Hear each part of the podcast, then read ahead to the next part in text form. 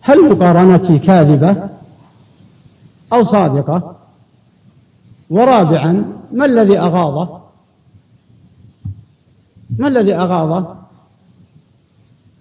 وخامسا أليس جحد المعروف من الكفر؟ وسادسا كلكم تعرفون ذلك. أليست شعائر الإسلام من أذان؟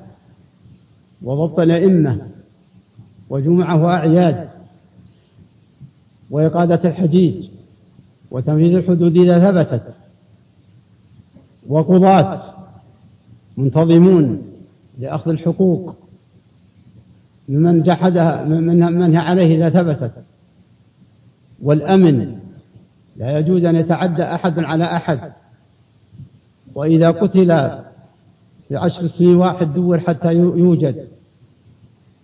هذا الذي أغاضه.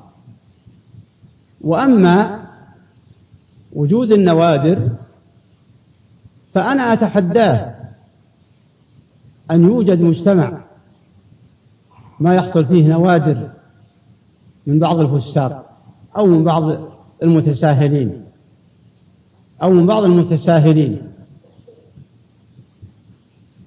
فهل الكلام في في في تنفيذ الحدود الشرعية وأخذ الحقوق ممن تعتى لأصحابها وتأمين الطرق وتأمين الطرق ومراقبة انتشار الفساد وعدم تعدي الناس بعضهم على بعض فإذا ذكر هذه المسائل هل يصح أن يجحد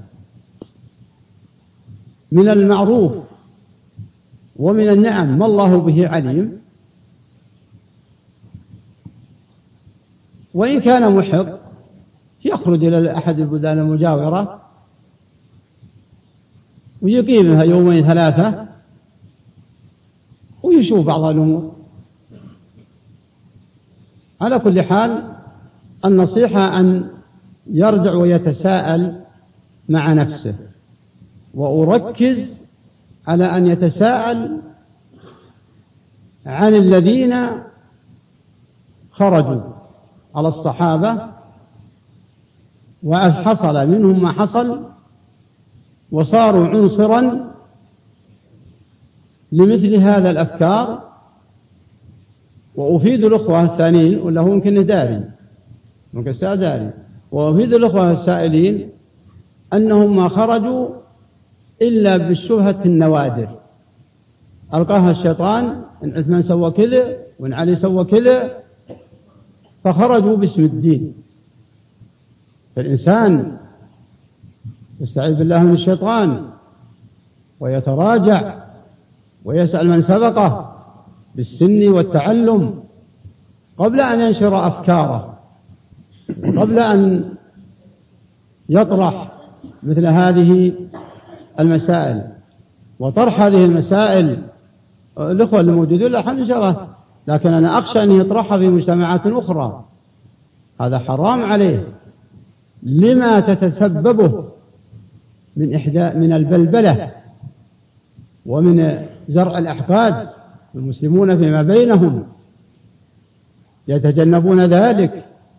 وينزهون مجتمعهم. ومن علم معصية عند فرد أو معصية عامة وعنده نشاط يستعين بالله ويتصل بنفسه وينصح ومن هنا بريت ذمته. وإذا بريت ذمته لا يجوز له أن يبذر شرا آخر وهو زرع أحقاد أو تشويشات أو بلبلة أفكار.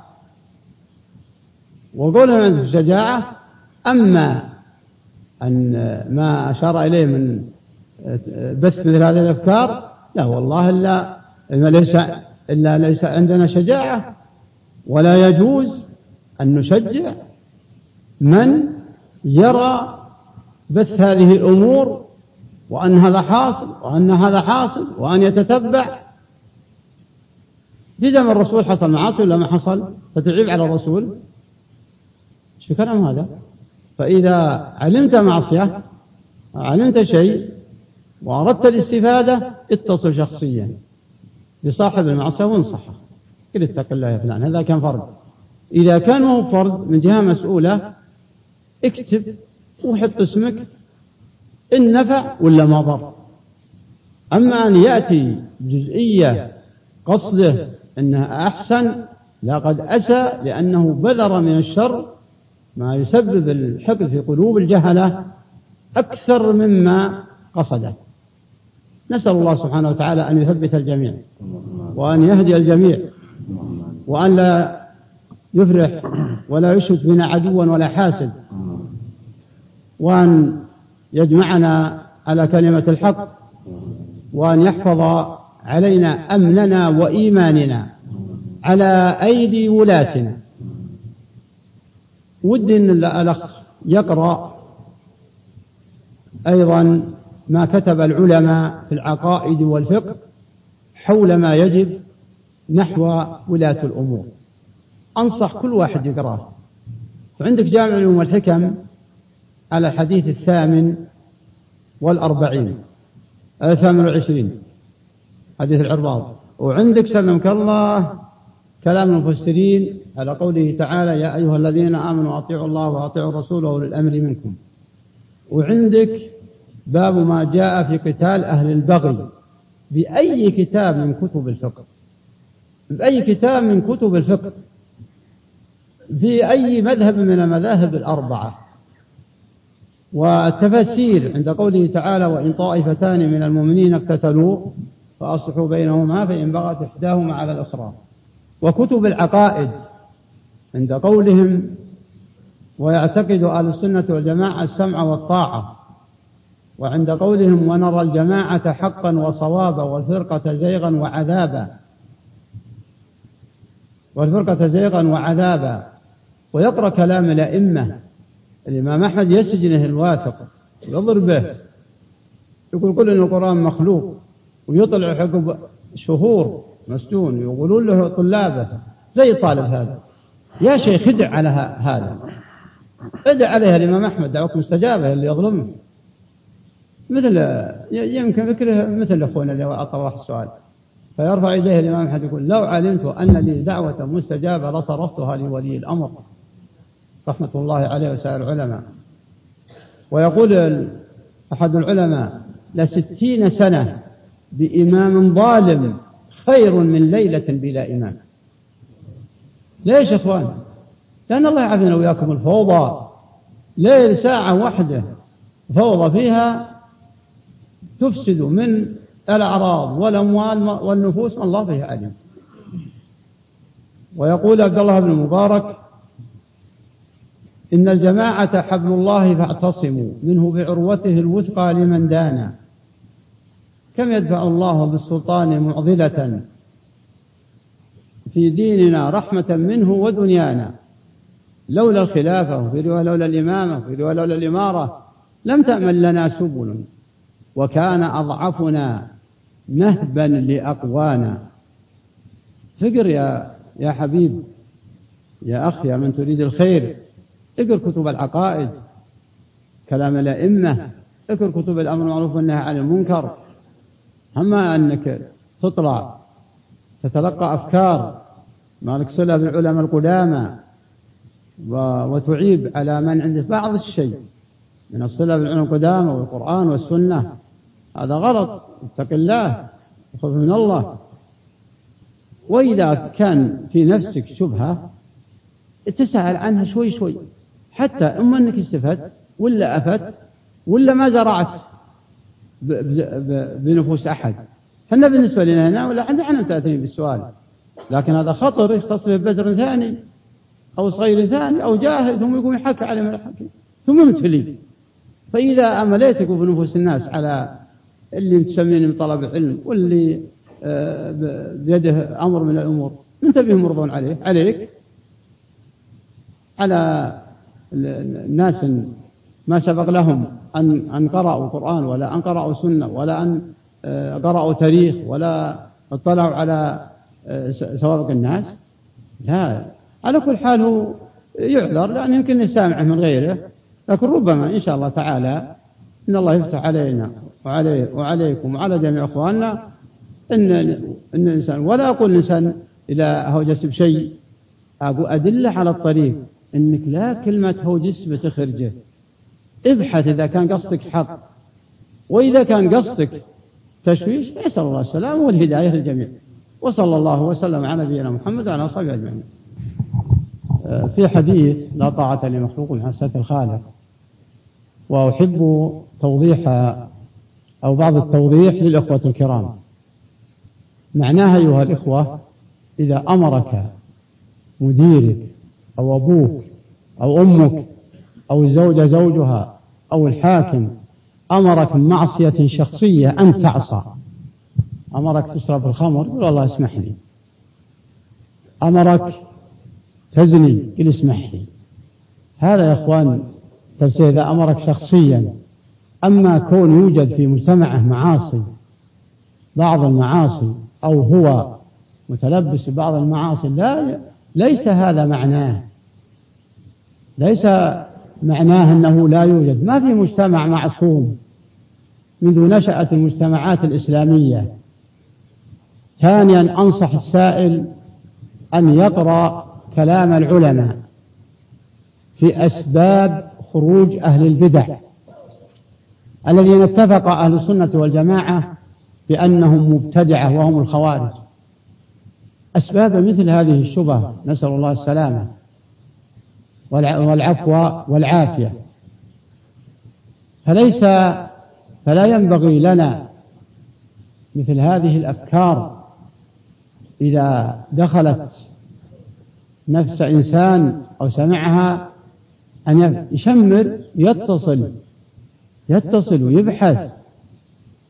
يبحث كلام العلماء أهل السنة والجماعة الذين ألفوا كتب العقائد. الأئمة الذين نفع الله بهم الإسلام الذين قالوا لستين سنة بإمام ظالم خير من ليلة بلا إمام. هذا للحاكم الحاكم رحمة الحكم رحمة للمسلمين. بالله ثم به حفظ الأعراض حفظ الأموال حفظ الأمن. من يستطيع يمشي من يستطيع يتكلم من يستطيع يقول. فلا ننسى هذه النعمة هذا وجه النعمة. فالحاصل ودي أرغب أنه يقرأ كلام العلماء. ليش الخوارج باتفاق العلماء أنهم أهل بدعة؟ أهل بدعة ما سببه؟ ومن بعدهم ما سببه؟ ما سبب هذا؟ اقرأ مثل ما أشرت لك. ذكر بعض العلماء أن ابن النحاس بتنبيه الغافلين جاء على طريقة الأمر معروف والنهي عن المنكر. أن يسمع الآية يقول أطيعوا الله وأطيعوا الأمر منكم ويحسب إذا وجد معصية في المجتمع خلاص اعصوا لا هذا مبنى خطير نسأل الله السلامة. ولا يجوز. إحنا تبي المجتمع عاصي مهم. ما ما أحد معصوم. لكن ما الذي ذكر ابن النحاس؟ يقول إن أحد العلماء دخل على الإمام على الحاكم ونصحه. وعند أهل السنة والجماعة أن نصح الحاكم يجب أن يكون سرا.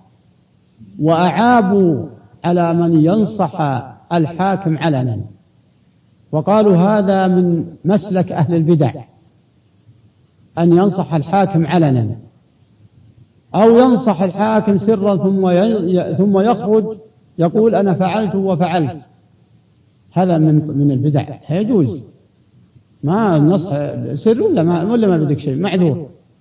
يقول ابن حسن أحد العلماء دخل ونصح حاكم من الحكام. وخرج ولا من شدة الجوع. هالعالم جوعان؟ يحصل له قمام وقد يفتش فيه لعله يجد سميرة ياكلها جاء من جاء وقال له إيه أنت جوعان جوعان. والحاكم أكل الأموال. ماذا قال هذا العالم؟ العلم رفع رأسه قال اتق الله. وقل خيرا أو اصمت قل خيرا أو اصمت أنا ما سألت الحاكم حتى حتى إني أنا لا سألته. حتى أنه القصر. أنا ما قد عطني الدنيا ولا قد شيء. ولا عرفني ولا عرفه وهو ما يعلم الغيب. هذه مسلك العلماء. أما نسأل الله السلامة والعفو والعافية. تقع عندنا الشبهة إذا وجد فرد من الأفراد حصل عنده معصية أو وجد بعض المسائل اللي قد ما رفعت اتخذها ديدا واتخذها شبهة بالسب والذم وزرع الإحقاد وإيقاع التفرق. هذا هذا مسلك أهل البدع. فلنتق الله ولنشكر نعمة هذه والله الحمد النعمة والذي والقادر أن ينصح في الطريق المشروع.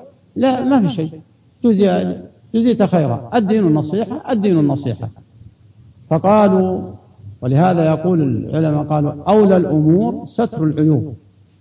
أولى الأمور ستر العيوب. هم لها فضحا والمؤمن ينصح ويستر والكافر يفضح المنافق المنافق يفضح. ففرقا بين الذي ينصح وفرقا بين الذي يفضح. فقيلت هذه ذم في المنافق. فإذا وجدنا من يتتبع المعائب وينشرها هذا هذا المنافق.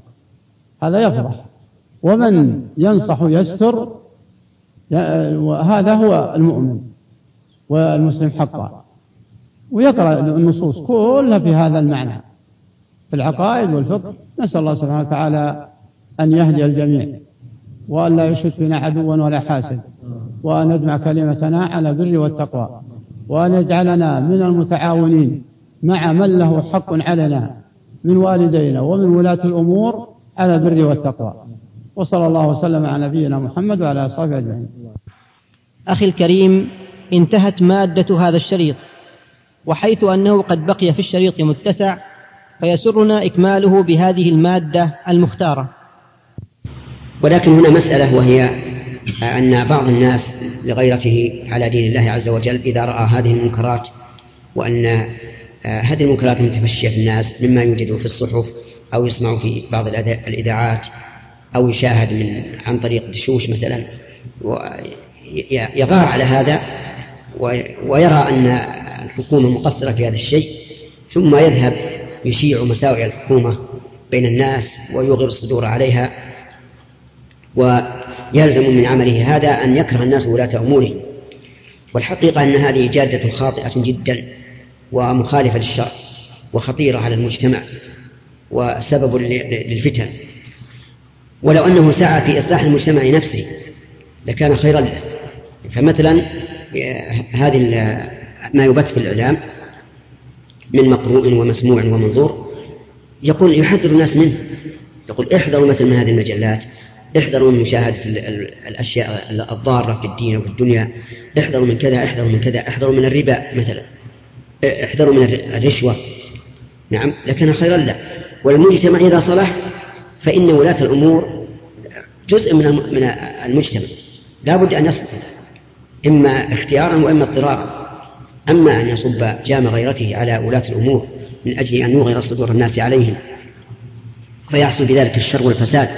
لا فهذا لا شك أنه خلاف الصواب وحيدة عن الجادة السليمة ولا يخفى عليكم جميعا ما حصل من الفتن العظيمة من زمن علي بن بل من زمن عثمان رضي الله عنه فيما حصل من الشر والفساد واستحلال النفوس والأموال بسبب هذا.